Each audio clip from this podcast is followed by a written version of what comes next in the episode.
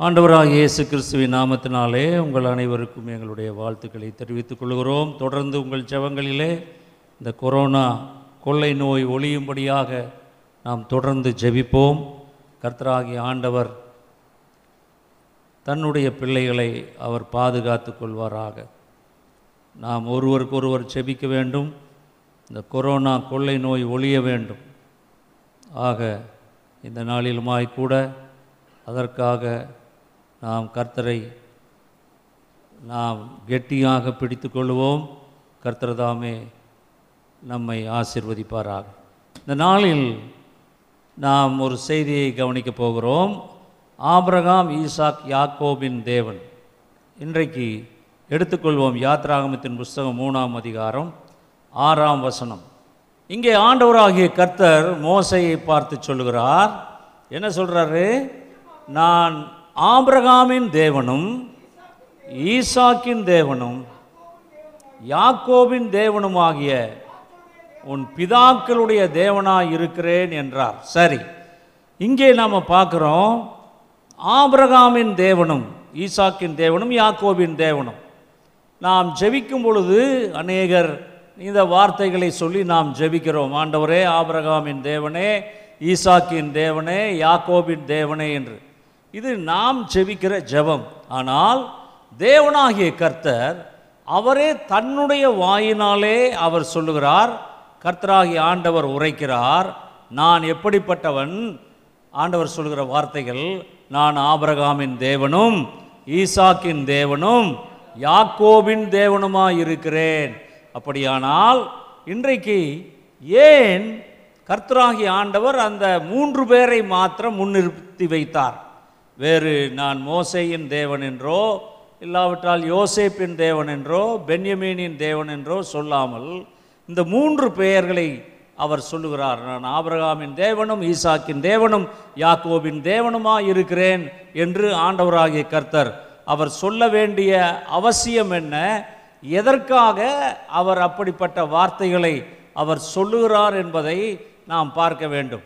ஆகவே என் அன்பான தேவ ஜனமே இன்றைக்கு இந்த மூன்று விதமான மனிதர்கள் இவர்களுடைய கேரக்டர்ஸ் இவர்களுடைய காரியங்கள் என்ன எதனால் ஆண்டவராகிய கர்த்தர் அவர்களை இப்படியாக என்னுடைய பிள்ளைகளாகிய ஆபிரகாம் ஈசாக் யாக்கோபனுடைய தேவன் நான் என்று சொல்லுகிற அளவுக்கு அப்படி என்ன முக்கியத்துவத்தை அவர்கள் பெற்றிருந்தார்கள் என்பதை நாம் பார்க்க போகிறோம். அதன் மூலமாக ஆண்டவராகிய கர்த்தர் அவர்களுடைய தேவன் என்று மட்டுமல்ல அவர் என்னுடைய உங்களுடைய தேவனும் என்று சொல்லும்படியாக நம்முடைய வாழ்க்கை அமைய வேண்டும் என்பதற்காக இந்த செய்தியை நான் உங்களோடு பகிர்ந்து கொள்கிறேன். அலைலுயா அலைலுயா அலைலுயா கர்த்தருடைய பரிசுத்த நாமத்திற்கு மகிமை உண்டாவதாக. மத்தேயு இருபத்தி ரெண்டாம் அதிகாரம். முப்பத்தி ஒன்றாவது வசனத்திலே நாம் பார்க்கிறோம் மேலும் மரித்தோர் உயிர்த்தெழுதலை பற்றி நான் ஆபிரகாமின் தேவனும் ஈசாக்கின் தேவனும் யாக்கோவின் தேவனுமாயிருக்கிறேன் என்று தேவனால் உங்களுக்கு உரைக்கப்பட்டிருக்கிறதை நீங்கள் வாசிக்கவில்லையா? இது யார் சொல்கிறா ஆண்டவராக இயேசு கிறிஸ்து. ஆண்டவராக இயேசு கிறிஸ்து சொல்கிறாரு அவர் இதே வார்த்தையை திரும்பி சொல்கிறார் நான் ஆபிரகாமின் தேவனும் ஈசாக்கின் தேவனும் யாக்கோபின் தேவனமாக இருக்கிறேன் என்று ஆண்டவராக இயேசு கிறிஸ்து அவர் சொல்லுகிறார். ஆக கர்த்தராக இயேசு கிறிஸ்து அவர் அதை உறுதிப்படுத்துகிறார். அவருடைய வாயின் வார்த்தைகளினாலே அவர் அங்குள்ள பரிசேயர் சதுசேயர் தன்னுடைய சீசர்கள் எல்லாருக்கும் இந்த வார்த்தைகளை சொல்லி உறுதிப்படுத்துகிறார். அதே லூக்கா எழுதின சுவிசேஷம் இருபதாம் அதிகாரம் முப்பத்தி ஏழாவது வசனத்திலே நாம் பார்க்கலாம்.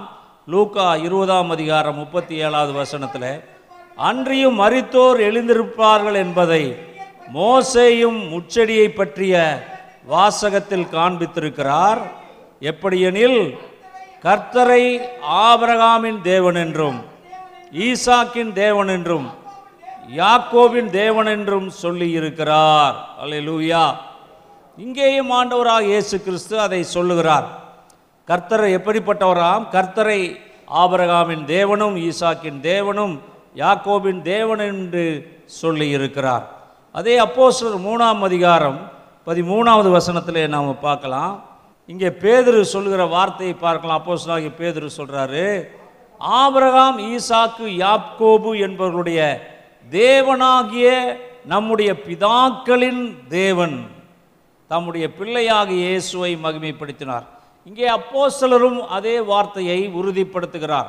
ஆக என் அன்பான தேவ ஜனமே நம்முடைய ஆண்டவராகிய கர்த்தர் எதனால் அவர் இந்த ஆபிரகாம் ஈசாக்கு யாக்கோபு இவர்களை தன்னுடைய பிள்ளைகளாக தான் இவர்களுடைய தேவன் என்று அவர் சொல்ல வேண்டும். நான் சாதாரண தேவன் அல்ல ஆபிரகாம் ஈசாக்கு யாக்கோபுடைய தேவனாய் இருக்கிறேன் என்று கர்த்தர் சொல்ல வேண்டிய காரணம் என்ன என்று பார்க்கலாம். அதிலே நாம் ஆபிரகாம் எதனால் கர்த்தருடைய கண்களிலே தயவு பெற்றான் என்பதை நாம் பார்க்கும் பொழுது ஆதியாகமம் பனிரெண்டாம் அதிகாரம் ஏழாம் எட்டாம் வசனத்தை பார்க்கலாம். கர்த்தர் ஆபிரகாமுக்கு தரிசனமாகி உன் சந்ததிக்கு இந்த தேசத்தை கொடுப்பேன் என்றார். அப்பொழுது அவன் தனக்கு தரிசனமான கர்த்தருக்கு அங்கே ஒரு பலிபீடத்தை கட்டினான். பின்பு அவிடம் விட்டு பெயர்ந்து பெத்தேலுக்கு கிழக்கே இருக்கும் மலைக்கு போய் ஆ கூடாரம் போட்டு அங்கே கர்த்தருக்கு ஒரு பலிபீடத்தை கட்டி கர்த்தருடைய நாமத்தை தொழுது கொண்டான். இங்கே நம்ம பார்க்குறோம் ஆபரகாமை குறித்து பார்க்கும் பொழுது அவன் எங்கெங்கெல்லாம் போனானோ அங்கெங்கெல்லாம் பலிபீடத்தை கட்டினான். அலையலூயா ஏன் ஆபிரகாமின் தேவன் என்று கர்த்தர் தன்னை சொல்லுகிறார்னா அவன் எங்கெங்கு போகிறானோ அங்கெல்லாம் பலிபீடத்தை கட்டி அங்கே பலி செலுத்துவான். கர்த்தரை மகிமைப்படுத்துவான். அதுதான் அவனுடைய வழக்கம். இப்போது நான் கூட இப்போ எங்கேயாவது போகிறேன் ஒரு பெரிய ஹால் பார்த்தேன்னா இந்த சிட்டி சென்டரு இல்லை மற்ற இந்த பெரிய பெரிய இந்த மால் இவைகளுக்கெல்லாம் போகும்போது அங்கே பெரிய ஹால் இருக்கும். பார்த்தா ஒரு ஐயாயிரம் பேர் உட்காரலாம் பத்தாயிரம் பேர் உட்கார்ற மாதிரி இருக்கும். அதை பார்த்தோன்னா என் மனசில் என்ன தோணும்னா உடனடியாக இந்த இடத்துல ஒரு சர்ச்சு நடத்தினா இப்படி இருக்கும். இன்னும் நம்ம புத்தி அப்படி தான் போகும். எந்த பெரிய இடத்த பார்த்தாலும் அந்த இடத்துல ஒரு சர்ச்சு போட்டால் எப்படியா இருக்கும்? இதே ஒரு வியாபாரி பார்த்தான்னா அவன் மனசில் என்ன போகும் தெரியுமா? இந்த ஒரு பத்தாம் பிரித்து ஒரு கடைகளை கட்டி வாடகை கூட்டா நமக்கு எவ்வளவு வருமானம் வரும்னு அவன் நினைப்பான்.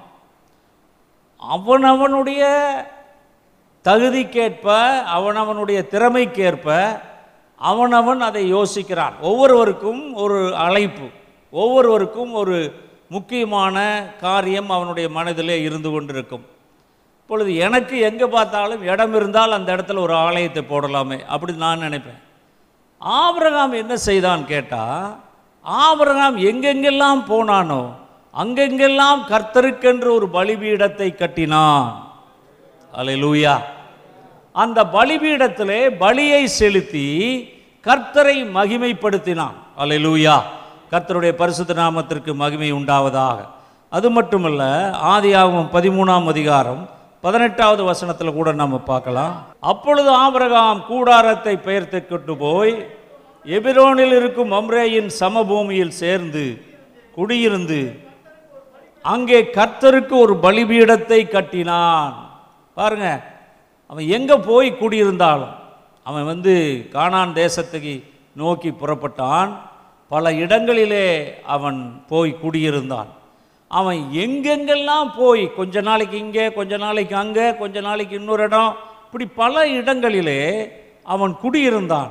ஆனால் எங்கெங்கெல்லாம் போனானோ அங்கெங்கெல்லாம் கர்த்தருக்கென்று ஒரு பலிபீடத்தை கட்டினான். அலையலூயா அலையலூயா கர்த்தருடைய பரிசுத்த நாமத்துக்கு மகிமை உண்டாவதாக. என் அன்பான தேவ ஜனமே இன்றைக்குமாய் கூட இந்த காலை வேளையிலுமாய் நாம் ஆண்டவருக்காக எதை கட்டியிருக்கிறோம்? நாம் கர்த்தருக்காக எதை நாம் செய்திருக்கிறோம்? கர்த்தர் ஒரு மனிதனை அவனுடைய தேவன் என்று தன்னை அழைத்து கொள்ளுகிறார் என்றால் அவனுடைய வாழ்க்கை எப்படி இருந்தது என்பதை நாம் பார்க்க வேண்டும். நம்முடைய வாழ்க்கையிலே ஆண்டவருக்காக நாம் எதை செய்தோம்? கர்த்தருடைய ஊழியத்திற்காக எதை செய்தோம்? கர்த்தருடைய ஊழிய பணிக்காக நாம் எதை செய்திருக்கிறோம்? கர்த்தராகி ஆண்டவர் உங்கள் வாழ்க்கையிலே கிரியை செய்ய வேண்டுமானால் நீங்களும் பலி செலுத்த வேண்டும். உங்கள் வாழ்க்கையிலே அந்த பலி கர்த்தருக்கு சுகந்த வாசனையான பலியாக நீங்கள் அதை செலுத்த வேண்டும். அதே ஆதியாம் இருபத்தி ரெண்டாம் அதிகாரம் ஒன்பதாவது வசனத்தில் தேவன் அவனுக்கு சொல்லியிருந்த இடத்திற்கு வந்தார்கள். அங்கே ஆபிரகாம் ஒரு பலிபீடத்தை உண்டாக்கி கட்டைகளை அடுக்கி தன் குமாரனாக ஈசாக்கை கட்டி அந்த பலிபீடத்தில் அடுக்கிய கட்டைகளின் மேல் அவனை கிடத்தினான். அதுக்கு அடுத்த வசனத்தை பாருங்க. பின்பு ஆபிரகாம் தன் குமாரனை வெட்டும்படிக்கு தன் கையை நீட்டி கத்தியை எடுத்தான். அப்பொழுது கர்த்தருடைய தூதனானவர் வானத்திலிருந்து ஆபிரகாமே ஆபிரகாமே என்று கூப்பிட்டார். அவன் இதோ அடியேன் என்றான். அப்பொழுது அவர் பிள்ளையாண்டான் மேல் உன் கையை போடாதே. அவனுக்கு ஒன்றும் செய்யாதே. நீ அவனை உன் புத்திரன் என்றும் உன் ஏகசுதன் என்றும் பாராமல் எனக்காக ஒப்பு கொடுத்தபடியினால் நீ தேவனுக்கு பயப்படுகிறவன் என்று இப்பொழுது அறிந்திருக்கிறேன் என்றார். ஆபரகாம் தன் கண்களை ஏறெடுத்து பார்க்கும்போது இது பின்னாக புதரிலே தன் கொம்புகள் சிக்கிக் கொண்டிருந்த ஒரு ஆட்டுக்கடாவை கண்டான். அப்பொழுது ஆபரகாம் போய் கடாவை பிடித்து அதை தன் குமாரனுக்கு பதிலாக தகன பலியிட்டான். அப்பொழுது ஆபிரகாம் அந்த இடத்துக்கு எகோவா ஈரே என்று பெயரிட்டான். அதனாலே கர்த்தருடைய பர்வதத்தில் பார்த்து கொள்ளப்படும் என்று இந்நாள் வரைக்கும் சொல்லப்பட்டு வருகிறது. அல்லேலூயா. இங்கே கர்த்தராகிய ஆண்டவர் ஆபரகாமுக்கு ஒரு பரீட்சை வைத்தார் ஒரு சோதனை வைத்தார். நீ உன் மகனாகிய ஈசாக்கை கொண்டு போய் எனக்காக பலி செலுத்து மோரியா மலையின் மேலே நீ போய் அவனை எனக்காக பலி செலுத்து என்று சொன்னார். ஆபிரகாம் ஒரு வார்த்தையும் கேட்கவில்லை. அவனுடைய தொண்ணூற்றி ஒன்பதாவது வயதிலே ஆபிரகாமுக்கு தரிசனமாகி அவனுடைய நூறாவது வயதிலே அவனுக்கு ஒரு பிள்ளையை கொடுத்தார். ஆபிரகாமுக்கும் சாராளுக்கும். அந்த குழந்தை தான் ஈசாக்கு. தன்னுடைய வயதான காலத்திலே கர்த்தர் வாக்குத்தத்தம் செய்த அந்த குழந்தையை கொடுத்தார். அவன் வளர்ந்து ஒரு வாலிப பிராயத்தை எட்டும் பொழுது கர்த்தராகிய ஆண்டவர் சொல்லுகிறார் நீ உன் மகனை கொண்டு போய் எனக்காக அவனை வெட்டி பலி செலுத்து என்று சொன்னார். ஆபிரகாம் ஒரு வார்த்தையும் மாருத்திரம் சொல்லவில்லை. ஆண்டவரே எனக்கு நீர் கொடுத்தீரே இந்த வயதான காலத்தில் கொடுத்த இந்த ஒரு குழந்தையையும் நான் வெட்டி பலி செலுத்த வேண்டுமா? ஆண்டவரே இன்னும் ஒரு நீர் யோசித்து பாரும் என்று சொல்லி ஆண்டவரிடத்திலே அவன் மன்றாடவில்லை. உடனடியாக கீழ்ப்படிந்து தன் மகனை கொண்டு போய் அந்த மலையின் மேலே ஒரு பலிபீடத்தை கட்டி அந்த பலிபீடத்திலே தன் மகனை பலியாக செலுத்தும்படியாக அவனை வைத்து அவன் கத்தியை எடுத்து ஓங்குகிறான். அவனுடைய கழுத்தை வெட்டும்படியாக. அப்பொழுது கர்த்தர் அவனோடு பேசுகிறார். ஆபிரகாமே ஆபிரகாமே நீ உன்னுடைய ஏக சுதன் என்று பாராதபடி உனக்கு ஒரே மகன் என்று பாராதபடி என்னுடைய வார்த்தைக்கு நீ கீழ்ப்படிந்து நடத்ததினாலே நான் உன்னை ஆசீர்வதிக்கிறேன். அல்லேலூயா இன்றைக்கி எத்தனை பேர் நாம் இருக்கிறோம்? யோசிச்சு பாருங்கள் ஆண்டவர் உன் பிள்ளைய எனக்கு பலி செலுத்துன்னு சொன்னால் நம்ம எத்தனை பேர் கொடுக்க போகிறோம் பிள்ளையை விடுங்க. ஆண்டவருடைய ஊழியத்துக்காக நீ இதை செய் அப்படின்னு சொன்னால் எத்தனை பேர் செய்ய போகிறோம் நிறைய பேர். ஐயோ இது எனக்கு வேணும்.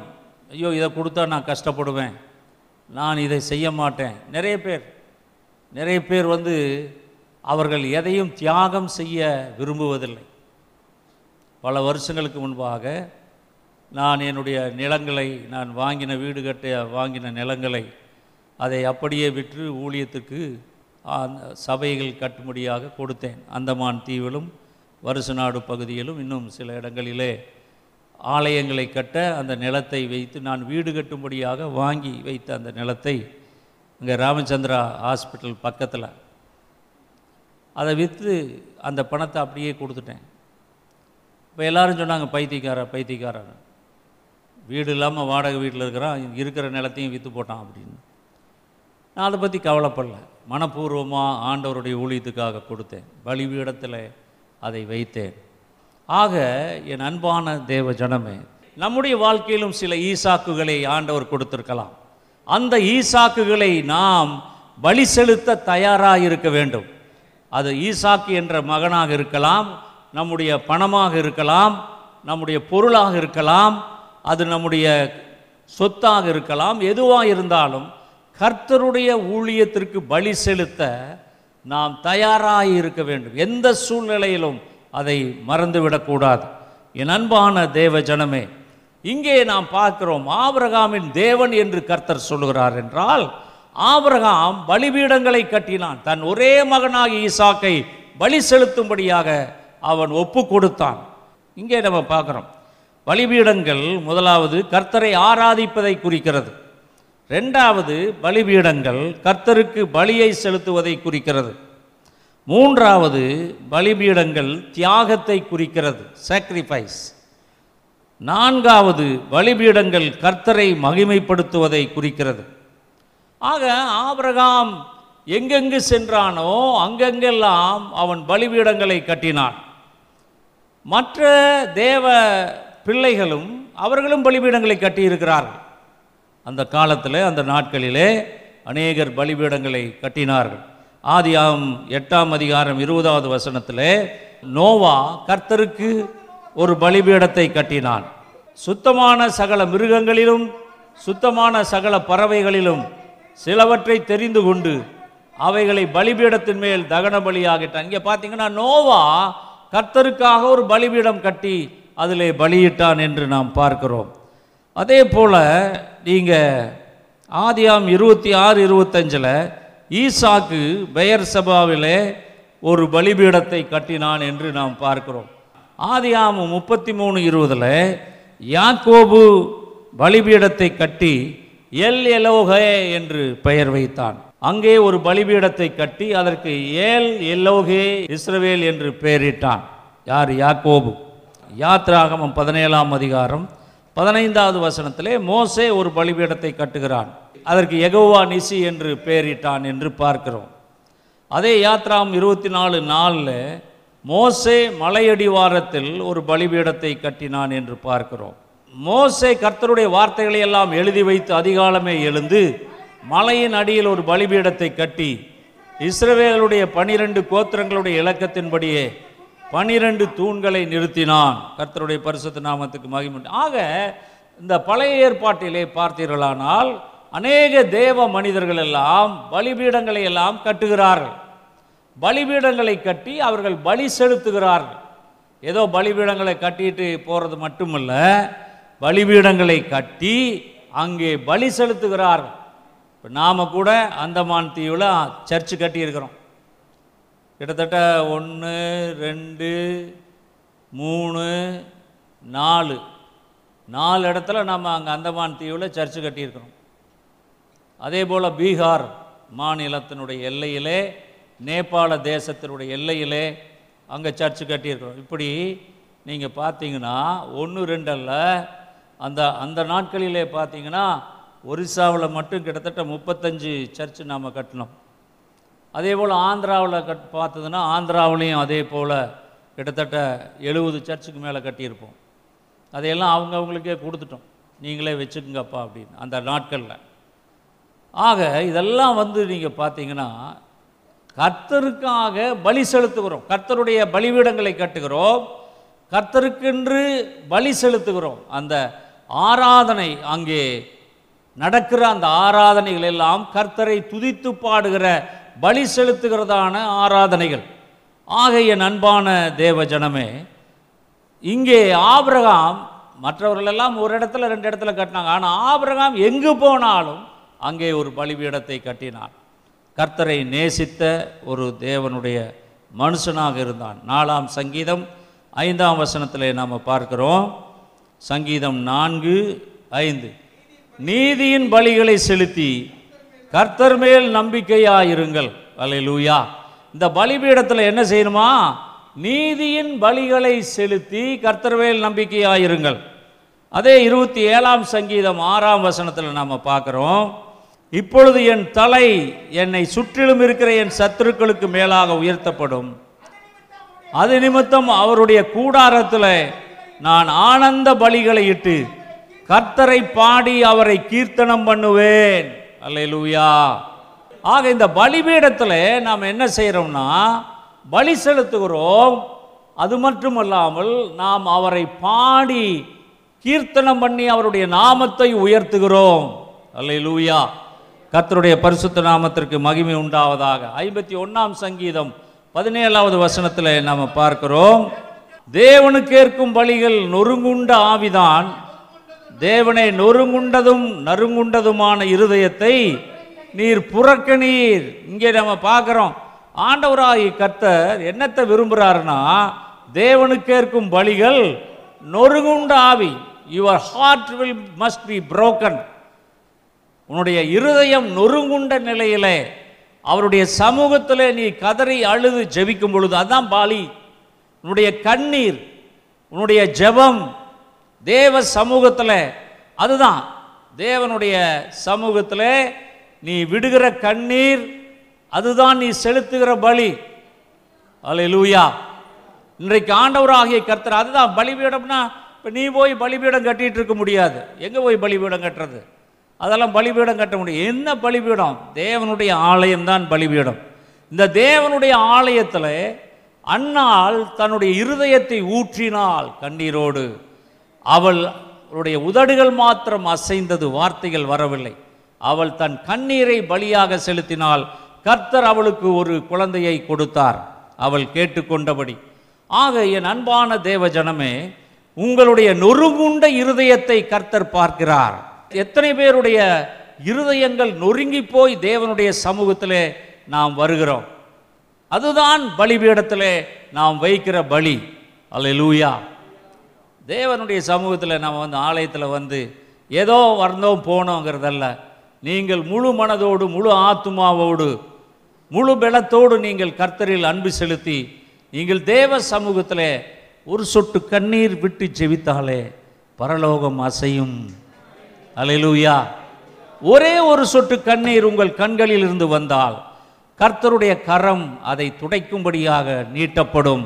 கர்த்தர் உங்கள் கண்ணீரை துடைப்பார். உங்களுடைய வேண்டுதலை கேட்பார். உங்களுக்கு அவர் அற்புதங்களை செய்வார்.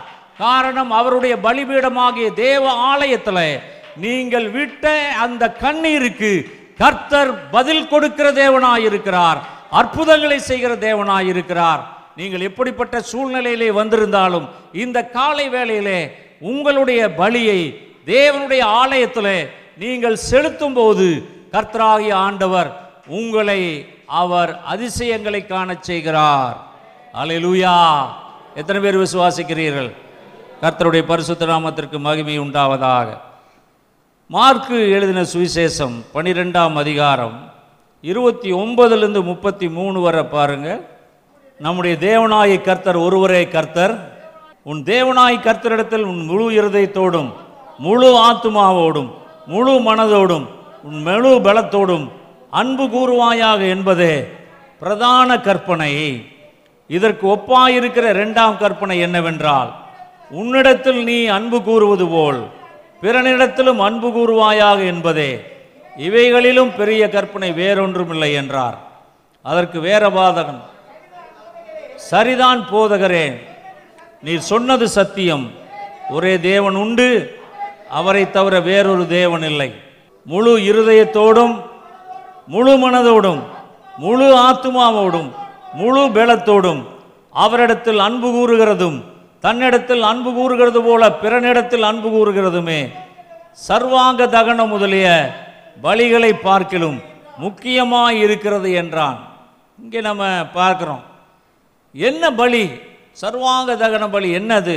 முழு இருதயத்தோடு முழு மனதோடு முழு ஆத்மாவோடு முழு பலத்தோடும் அவரிடத்தில் அன்பு கூறுகிறதும் அதன் அன்பு கூறுவது போல பிறனிடத்தில் அன்பு கூறுவதுமே சர்வாங்க தகன பலியை காட்டிலும் மிக மிக முக்கியமாக இருக்கிறது அல்ல லூயா ஆக இந்த நாளிலுமாய் கூட அந்த பலி என்ன? பலிபீடத்தில் வைக்கப்படுகிற அந்த பலி என்ன? என்ன என்று நாம் பார்க்கலாம். ரோமருக்கு எழுதின நிறுவம் பன்னெண்டாம் அதிகாரம் ஒன்றாம் வசனம். அப்போஸ் நாகிய பவுல் ரோம சபைக்கு எழுதின நிறுவம் அப்படி இருக்க சகோதரரே நீங்கள் உங்கள் சரீரங்களை பரிசுத்தமும் தேவனுக்கு பிரியமான ஜீவ பலியாக ஒப்பு கொடுக்க வேண்டும் என்று தேவனுடைய இரக்கங்களை முன்னிட்டு உங்களை வேண்டிக் கொள்கிறேன் இதுவே நீங்கள் செய்யத்தக்க புத்தியுள்ள ஆராதனை. என்ன செய்யணுமா? பவுல் சொல்றார் அப்போஸ் நாங்கள் பவுல் சொல்றார் ரோம சபைக்கு எழுதும்போது உங்கள் சரீரங்களை பரிசுத்தமும் தேவனுக்கு பிரியமான ஜீவ வழியாக ஒப்பு கொடுக்க வேண்டும் என்று தேவனுடைய இரக்கங்களை முன்னிட்டு உங்களை வேண்டிக் கொள்கிறேன். இதுவே நீங்கள் செய்யத்தக்க புத்தியுள்ள ஆராதனை. அல்லேலூயா. அதை ஒரு பாட்டு கூட நம்ம பாடுவோமே. பலிபீடத்தில் என்னை பரணே. அந்த பாட்டு உங்களுக்கு எல்லாம் தெரியும்ல? ஒரு நாலு வரி பாடலாமா? கல்வாரியின் அன்பினையே கண்டு விரை கோடி வந்தேன். கல்வாரியின் அன்பினையே கண்டு விரை கோடி வந்தேன். கழுவும் திருரத்த தாளே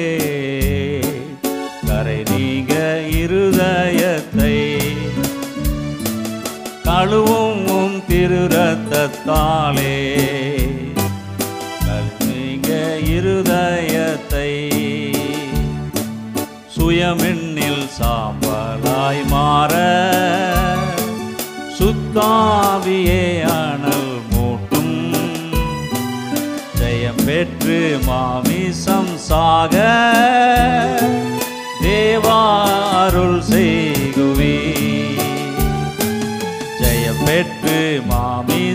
மாமிசம்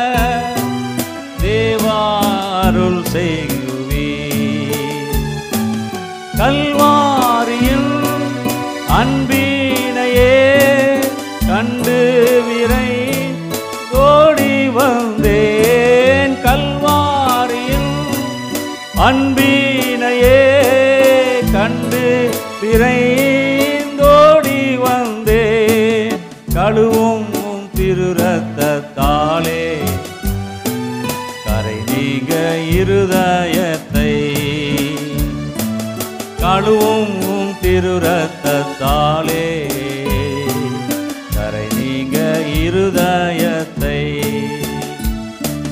அலையலுயா. பாட்டு இன்னும் பாடிட்டே போகலாம். எவ்வளோ வேணாலும். ஏன்னா அவ்வளோ அருமையான பாட்டு. பலிபீடத்தில் என்னை பண்ண அதில் சுயமெண்ணில் சாம்பலாய் மாற சுத்தாவியே அனல் மூட்டும் ஜெயம் பெற்று மாமிசம் சாக தேவா அருள் செய்கிறேன். இந்த மாம்சம் எண்ணங்கள் மாம்சமான வாழ்க்கை. இந்த மாம்சமான காரியங்கள் எல்லாம் சாக வேண்டும். நான் எனது என்னுடைய என்கிறது. இன்னைக்கு பார்த்தீங்கன்னா இந்த மாம்சம் சாகாமல் நிறைய பேருடைய வாழ்க்கையில் இந்த மாம்சம் அப்படியே தான் இருக்குது அது சாகலை. பலிபீடத்தில் அந்த பலிபீடம் அதில் வைக்கப்பட்ட பலியானது அது எரிக்கப்பட வேண்டும். அது தகனிக்கப்பட வேண்டும். அந்த பலியானது அது அப்படியே தேவ சமூகத்தில் எரிந்து சாம்பலாக வேண்டும். ஆனால் நிறைய பேர் பலிபீடத்தில் வைக்கிறாங்க ஆனால் தகனிக்கப்படல. அந்த மாம்சம் அப்படியே தான் இருக்குது சபைக்கு வர்றோம் போகிறோம் செய்தி கேட்குறோம் எல்லாமே செய்கிறோம் ஆனால் இன்னும் மாம்சத்தில் தான் ஜீவிக்கிறோம். இன்னும் பழைய பாவத்தாசைகள் போகவில்லை. பழைய பாவங்கள் அப்படியே இருக்கின்றன அது சாகவில்லை. அது அப்படியே உயிரோடு பலிபீடத்தில் அப்படியே வச்சு திருப்பி நம்ம அந்த சரீரத்தை எடுத்துகிட்டு வந்துடுறோம். ஆலயத்துக்கு வர்றோம் இந்த சரீரத்தை அப்படியே வெளியே கொண்டு போயிடும். அவ்வளோதான் மற்றபடி நாம் பலிபீடத்தில் நாம் நம்மை பலியாக ஒப்பு கொடுப்பதில்லை. அதுதான் வேதனை. இங்கே அப்போஸ் நாகி பவுல் சொல்கிறாரு ரோமர் பனிரெண்டு ஒன்றில் மிக அழகான ஒரு வார்த்தை. இப்படி இருக்க சகோதரரே நீங்கள் உங்கள் சரீரங்களை பரிசுத்தமும் தேவனுக்கு பிரியமான ஜீவ பலியாக ஒப்பு கொடுக்க வேண்டும் என்று தேவனுடைய இரக்கங்களை முன்னிட்டு உங்களை வேண்டிக் கொள்ளுகிறேன். இதுவே நீங்கள் செய்யத்தக்க புத்தியுள்ள ஆராதனை. அல்லேலூயா.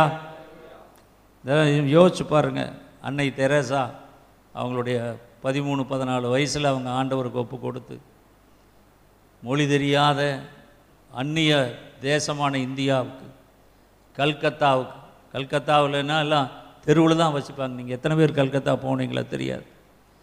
நான் போனபோது எனக்கு கண்ணீர் வந்துருச்சு. எல்லாம் தெருவுலேயே குடும்பம் நடத்துகிறாங்க அந்த பிளாட்ஃபார்மில் கணவன் மனைவி அங்கேயே கல்யாணம் ஒன்று நடந்தது நான் போனபோது. பிளாட்ஃபார்ம்லேயே அவங்களுடைய முதலிரவும் அந்த பிளாட்ஃபார்ம்லேயே எவ்வளோ பயங்கரமாக இருக்கும். பிளாட்ஃபார்மில் காரு பஸ்ஸு இதெல்லாம் போயிட்டு மோட்டார் சைக்கிள் எல்லாம் போகுது வருது. ஆனாலும் அதில் ஒரு சின்ன கூடாரம் மாதிரி போட்டு பிளாட்ஃபார்மில் அங்கேயே குளிப்பாங்க துவைப்பாங்க எல்லாமே சமையல் எல்லாம் பிளாட்ஃபார்மில் அப்படி லட்சக்கணக்கான மக்கள் கல்கத்தாவில். அது பார்த்தபோது தான் அன்னை தெரேசாவினுடைய தியாகம் எனக்கு தெரிஞ்சது. அன்னை தெரேசா அவர்கள் தன்னுடைய வாலிப வயதிலே தன்னுடைய சரீரம் இந்த வாலிப வயதில் எவ்வளவெல்லாம் உணர்ச்சிகள் வரும். நானும் ஒரு கல்யாணம் பண்ணணும் எனக்கும் பிள்ளைகள் பெக்கணும் நானும் உலகத்தை உள்ள மக்க மற்ற பெண்களைப் போல வாழ வேண்டும் என்று நினைக்காதபடி அவர்கள் தங்கள் வாழ்க்கையை தங்கள் சரீரத்தை தியாகமான பலியாக ஆண்டவருடைய ஊழியத்துக்காக அவர்கள் ஒப்பு கொடுத்தார்கள். அல்லேலூயா. நானும் அன்னை தெரேசாவும் விமானத்தில் அங்கே கல்கத்தாவிலிருந்து திரும்பி வரும்போது அவர்களும் வந்தார்கள். அப்போது அவங்க அவங்க தோலில் எப்போவுமே ஒரு ஒரு பை ஒன்று மாட்டியிருப்பாங்க. அப்போ அந்த ஃப்ளைட்டில் விமானத்தில் வந்து சாப்பிட்றதுக்கு கொடுப்பாங்க. ஏர் இண்டியா ஃப்ளைட்டில் எப்போவுமே நல்ல இந்த இந்தியன் ஏர்லைன்ஸ் கொடுப்பாங்க. அந்த ஒரு ப்ரெட்டு ஜாம் வச்சது பிஸ்கட்டு இதெல்லாம் கொடுப்பாங்க.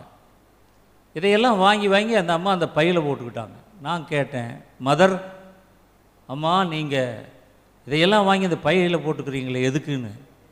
இல்லை இதெல்லாம் நான் சேர்த்தி கொண்டு போய் கல்கத்தாவுக்கு நான் திரும்பி போகும்போது கொண்டு போய் என் பிள்ளைகளுக்கு கொடுப்பேன். என்ன பிள்ளைக? பத்தாயிரம் பேர் அநாத பிள்ளைகள் குஷ்டரோகிகள் இவங்கெல்லாம் என் தேவையில் இருக்கிறாங்க. அதனால் அவங்களுக்கு கொடுக்கறதுக்காக இந்த பிஸ்கட்டு இந்த ப்ரெட்டு இதெல்லாம் நான் எடுத்துகிட்டு போகிறேன் அப்படியே நான் ஆடி போயிட்டேன். அந்த அம்மாவோட உள்ளம் பாருங்கள் அதுவும் சொந்த பந்தமாக இந்தியாவில் உள்ள மக்கள். அந்த அம்மா ஒரு வெளிநாட்டிலிருந்து வந்த ஒரு அம்மா வெள்ளைக்கார அம்மா அந்த மக்களுக்காக கல்கத்தாவில் உள்ள மக்களுக்காக அவர்கள் தங்கள் வாழ்க்கையை தியானம் தியாகம் பண்ணாங்க. அதுதான் பலிபீடத்தில் வைக்கப்பட்ட வாழ்க்கை. சரீரம் சாகும்படியாக சரீரத்தை ஆண்டவருக்கு ஒப்பு கொடுத்தார்கள். வாழ்க்கையை ஆண்டவருக்கு ஒப்பு கொடுத்த வாழ்க்கை. இன்னும் நீங்களும் நானும் சுயமாக வாழ்கிறோம்.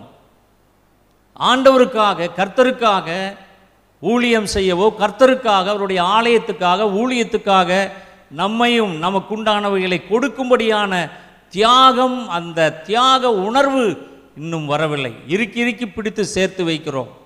இறுக்கி இறுக்கி பிடிக்கிறோம். இதெல்லாம் கொடுக்குறதா ஆண்டவரோட ஊழியத்துக்கு. ஐயோ இதெல்லாம் கொடுத்தா எனக்கு என்ன ஆகும்? இப்படி நாம் நினைக்கிறோம். ஆனால் அன்னை தெரேசா அவர்கள் தங்களுடைய வாழ்க்கையே கொடுத்தார். சரி எபேசியர் ஐந்தாம் அதிகாரம் ரெண்டாம் வசனத்தில் பாருங்கள் கிறிஸ்து நமக்காக தம்மை தேவனுக்கு சுகந்த வாசனையான காணிக்கையாகவும் பலியாகவும் ஒப்பு கொடுத்து நம்மில் அன்பு கூர்ந்தது போல நீங்களும் அன்பிலே நடந்து கொள்ளுங்கள். அல்லேலூயா கிறிஸ்து என்ன செய்தாராம் நமக்காக தம்மை தேவனுக்கு சுகந்த வாசனையான காணிக்கையாகவும் பலியாகவும் அவர் ஒப்பு கொடுத்தார் அலையலூயா அலையலூயா அலையலூயா கர்த்தருடைய பரிசுத்த நாமத்திற்கு மகிமை உண்டாவதாக.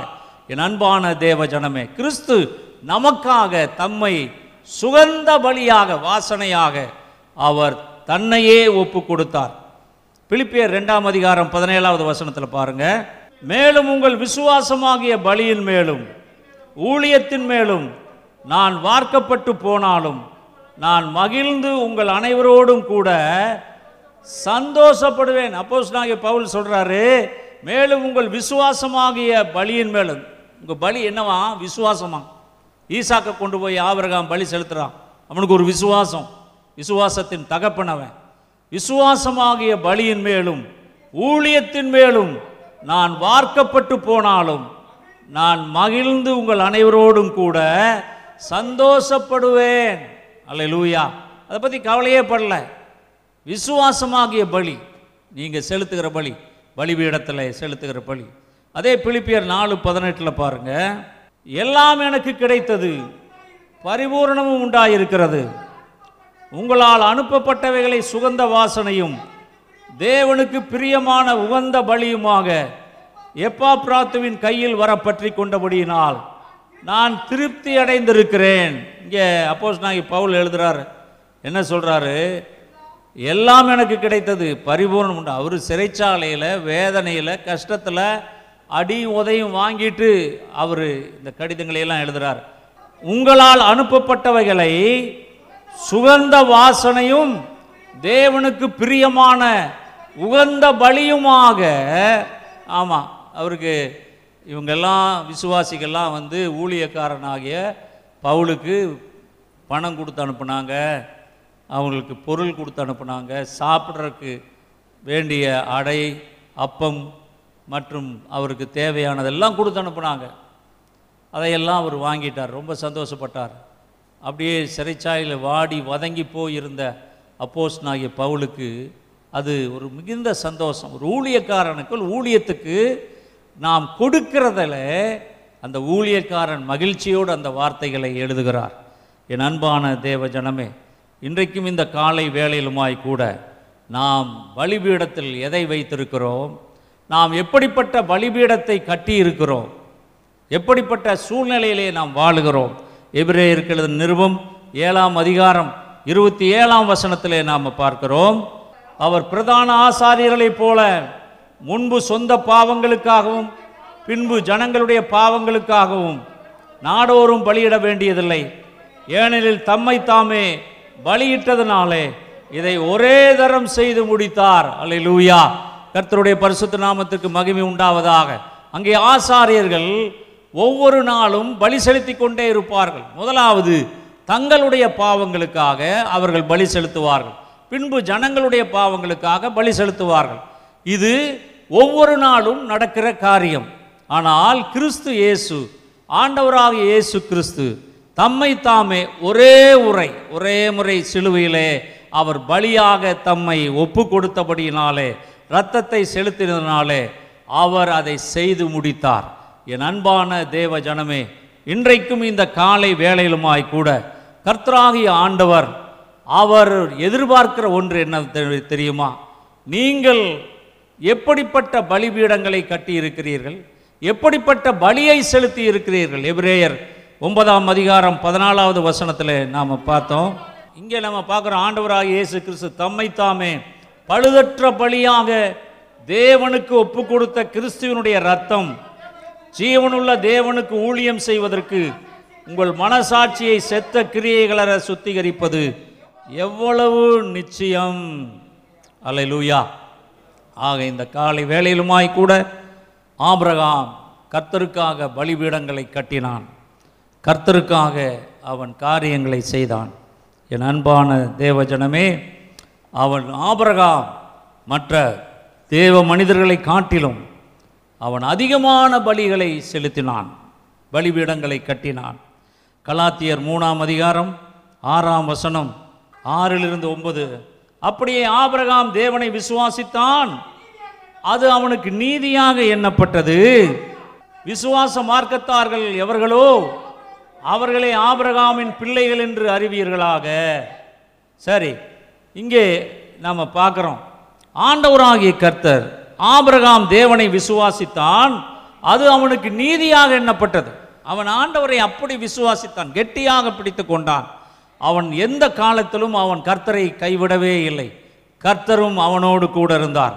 ஏசாயா நாற்பத்தொன்று எட்டில் நாம் பார்த்தா இங்கே சொல்கிறார் என் சக என் தாசனாக இஸ்ரவேலே நான் தெரிந்து கொண்ட யாக்கோபே என் சிநேகிதனான ஆபிரகாமின் சந்ததி. இங்கே என்ன அருமையான வார்த்தை பாருங்க. அவர் சொல்றார் என்னுடைய சிநேகிதன் என்னோட ஃப்ரெண்டு ஆபிரகாம். யார் சொல்றா? வானத்தையும் பூமியையும் சூரியனை சந்திரனை நட்சத்திரங்களை சகலத்தையும் உண்டாக்கின சிருஷ்டிகர்த்தாவாகிய கர்த்தர் சொல்லுகிறார் என் சிநேகிதனாகிய ஆபிரகாம். அலையலூயா அலையலூயா கர்த்தர் நம்மை சொல்ல முடியுமா அப்படி? என் சிநேகிதனாகிய என் சிநேகிதனாகிய ஆபிரகாம். என் அன்பான தேவ ஜெயவன் அது மட்டுமல்ல ஆதியாம் பதினெட்டு பதினெட்டில் கர்த்தர் சொல்கிறார் நான் செய்ய போவதை ஆபிரகாமுக்கு மறைப்பேனோ? சோதோம் கொமோராவை அழிக்கும் முன்பாக கர்த்தராகிய ஆண்டவர் ஆபரகாமுக்கு தரிசனமாகி ஆபரகாமோடு பேசுகிறார் நான் செய்ய போகிறதை ஆபரகாமுக்கு மறைப்பேனோ? அப்போ ஆபரகாமுக்கு கர்த்தர் ஒன்றையும் மறைக்கவில்லை ஒவ்வொரு காரியத்தையும் கர்த்தராகி ஆண்டவர் ஆபரகாமுக்கு சொன்னார் வெளிப்படுத்தினார். அவர் ஆபரகாமை என்னுடைய சிநேகிதன் என்று சொன்னார். அதனால தான் ஆபிரகாமின் தேவனும் ஈசாக்கின் தேவனும் யாக்கோபின் தேவனும் என்று அவர் சொல்லுகிறார். காரணம் ஆபிரகாம் தேவனுடைய சிநேகிதன் எனப்பட்டான். விசுவாசத்தின் தகப்பன் என அழைக்கப்பட்டான். பலிபீடங்களை கட்டினான். ஆண்டவருக்கு பலிகளை செலுத்தி கொண்டிருந்தான். ஆகவே ஆபிரகாம் கர்த்தருடைய தாசன் என்றும் விசுவாசத்தின் தகப்பன் என்றும் அழைக்கப்பட்டான். கர்த்தராகிய ஆண்டவர் தாமே நம்மையும் அப்படிப்பட்ட ஆபரகாமை போல கர்த்தர் மாற்றுவாராக. இந்த செய்தியினுடைய தொடர்ச்சியை அடுத்த வாரம் நாம் பார்க்கலாம். கற்களை மூடி நாம் செவிப்போம் ஒருவேளை இந்த காலையிலே கவலை கண்ணீர் வியாதி உபத்திரவம் பணப்பிரச்சனைகள் கடன் தொல்லைகள் மத்தியிலே நீங்கள் வந்திருக்கலாம். கர்த்தராகிய ஆண்டவர் உங்கள் வாழ்க்கையில் ஒரு அற்புதத்தை செய்யும்படியாக நீங்கள் உங்கள் கைகளை தலையின் மேலே வைத்துக் கொள்ளுங்கள். நான் செபிக்கிறேன். எங்கள் பரிசுத்தமுள்ள பிதாவே தம்மை நன்றியோடு துதிக்கிறோம் உம்மை ஸ்தோத்திரிக்கிறோம். ஆண்டவராய் கர்த்தாவே இப்பொழுதும் தங்கள் கைகளை எடுத்து தலையின் மேலே வைத்திருக்கிற ஒவ்வொரு மகனையும் மகளையும் பெயர் பெயராய் நீர் தொடும்படியாக கர்த்தராகி ஆண்டவர் நீரே அவர்களுக்கு அற்புதங்களை செய்யும்படியாக செபிக்கிறோம் கர்த்தாவே. அவருடைய உச்சம் தலையிலிருந்து உள்ளங்கால் வரை கர்த்தராக இயேசு கிறிஸ்துவின் ரத்தத்தை ஊற்றுகிறோம் ஐயா. தேவனாய் கர்த்தர்தாமே நீர் அவர்களை தொடும்படியாக அவர்களை கர்த்தராகிய ஆண்டவர் தாமே விடுவிக்கும்படியாக அவருடைய வியாதிகள் கடன் தொல்லைகள் பிரச்சனைகள் போராட்டங்கள் வேதனைகள் எல்லாவற்றிலும் இருந்து உமது பிள்ளைகளை நீர் விடுவிப்பீராக. அல்லூயா உம்முடைய பிள்ளைகளுக்கு அற்புதங்களை செய்வீராக. கர்த்தராக இயேசு கிறிஸ்துவின் ரத்தத்தை ஆண்டவரே உம்முடைய பிள்ளைகள் ஒவ்வொருவர் மேலும் ஊற்றுகிறோம் ஐயா. இந்த கொள்ளை நோய் ஒளிந்து போகும்படியாக இந்த கொள்ளை நோய் ஆண்டவரே ஆலயத்தில் இருக்கிற சபைக்கு வருகிற ஜனங்களை உம்முடைய பிள்ளைகளை விசுவாசிகளை சுற்றிலும் எப்பொழுதும் உம்முடைய ரத்தம் பாதுகாப்பாக இருக்கும்படியாக அது ஒரு கேடகமாக இருந்து உம்முடைய பிள்ளைகளை பாதுகாத்து கொள்ளும்படியாக செவிக்கிறோம் அவர்கள் எங்கு போனாலும் வந்தாலும் கர்த்தரா இயேசு கிறிஸ்துவின் ரத்தம் அவர்களுக்கு பாதுகாப்பாக இருப்பதாக இந்த கொள்ளை நோயிலிருந்து பாதுகாத்துக் கொள்வீராக பலப்படுத்துவீராக உடைய பிள்ளைகளை ஆசீர்வதிப்பீராக ஆண்டவராகிய கர்த்தாவே அவருடைய தேவைகளை எல்லாம் நீர் சந்திப்பீராக அவருடைய பண கஷ்டங்களிலிருந்து விடுதலையை தருவீராக ஆண்டவராகிய கர்த்தர் அவளுடைய வியாதிகள் உபத்திரவங்கள் பாடுகள் எல்லாவற்றையும் நீக்கும்படியாக செபிக்கிறோம். உடைய பிள்ளைகள் கையிட்டு செய்கிற எல்லா தொழிலையும் ஆசிர்வதிப்பீராக. அது ஒன்று பத்து நூறு ஆயிரமாய் பலன் கொடுக்கும்படியாக செபிக்கிறோம். உடைய பிள்ளைகளுடைய காரியங்களை நீரே பொறுப்பேற்று நடத்துவீராக. கர்த்தராக இயேசு கிறிஸ்துவின் ரத்தம் அவர்களை சுற்றிலும் எப்பொழுதும் சூழ இருப்பதாக. நீர் உம்முடைய பிள்ளைகளை ஆசிர்வதிப்பீராக பலப்படுத்துவீராக. எல்லா வியாதிகள் விபத்துகள் விபரீதங்களுக்கு விலக்கி காத்துக்கொள்ளும். உமக்கே மகிமையை செலுத்துகிறோம். இந்த வாரம் முழுவதும் மாதம் முழுவதும் தேவ கிருபை எங்களை தாங்குவதாக உமக்கே மகிமை ஏறெடுக்கிறோம். கிறிஸ்து இயேசுவின் நாமத்தில் வேண்டிக் கொள்கிறோம். நல்ல பிதாவே ஆமேன் ஆமேன். என் ஆத்துமாவே கர்த்தரை ஸ்தோத்திரி. என் முழு உலமையுடைய பரிசுத்த நாமத்தை ஸ்தோத்திரி. என் ஆத்துமாவே கர்த்தரை ஸ்தோத்திரி. கர்த்தர் செய்த சகல உபகாரங்களை மறவாதே. ஆமே நம்முடைய கர்த்தராக இயேசு கிறிஸ்தனுடைய கிருபையும் பிதாவாகி தேவனுடைய அன்பும் பரிசுத்த ஆவியானவருடைய அந்யோனி ஐக்கியமும் ஆசீர்வாதமும் நம் அனைவரோடும் இன்றும் என்றும் சதா காலம் இருப்பதாக. ஆமேன். ஆமேன்.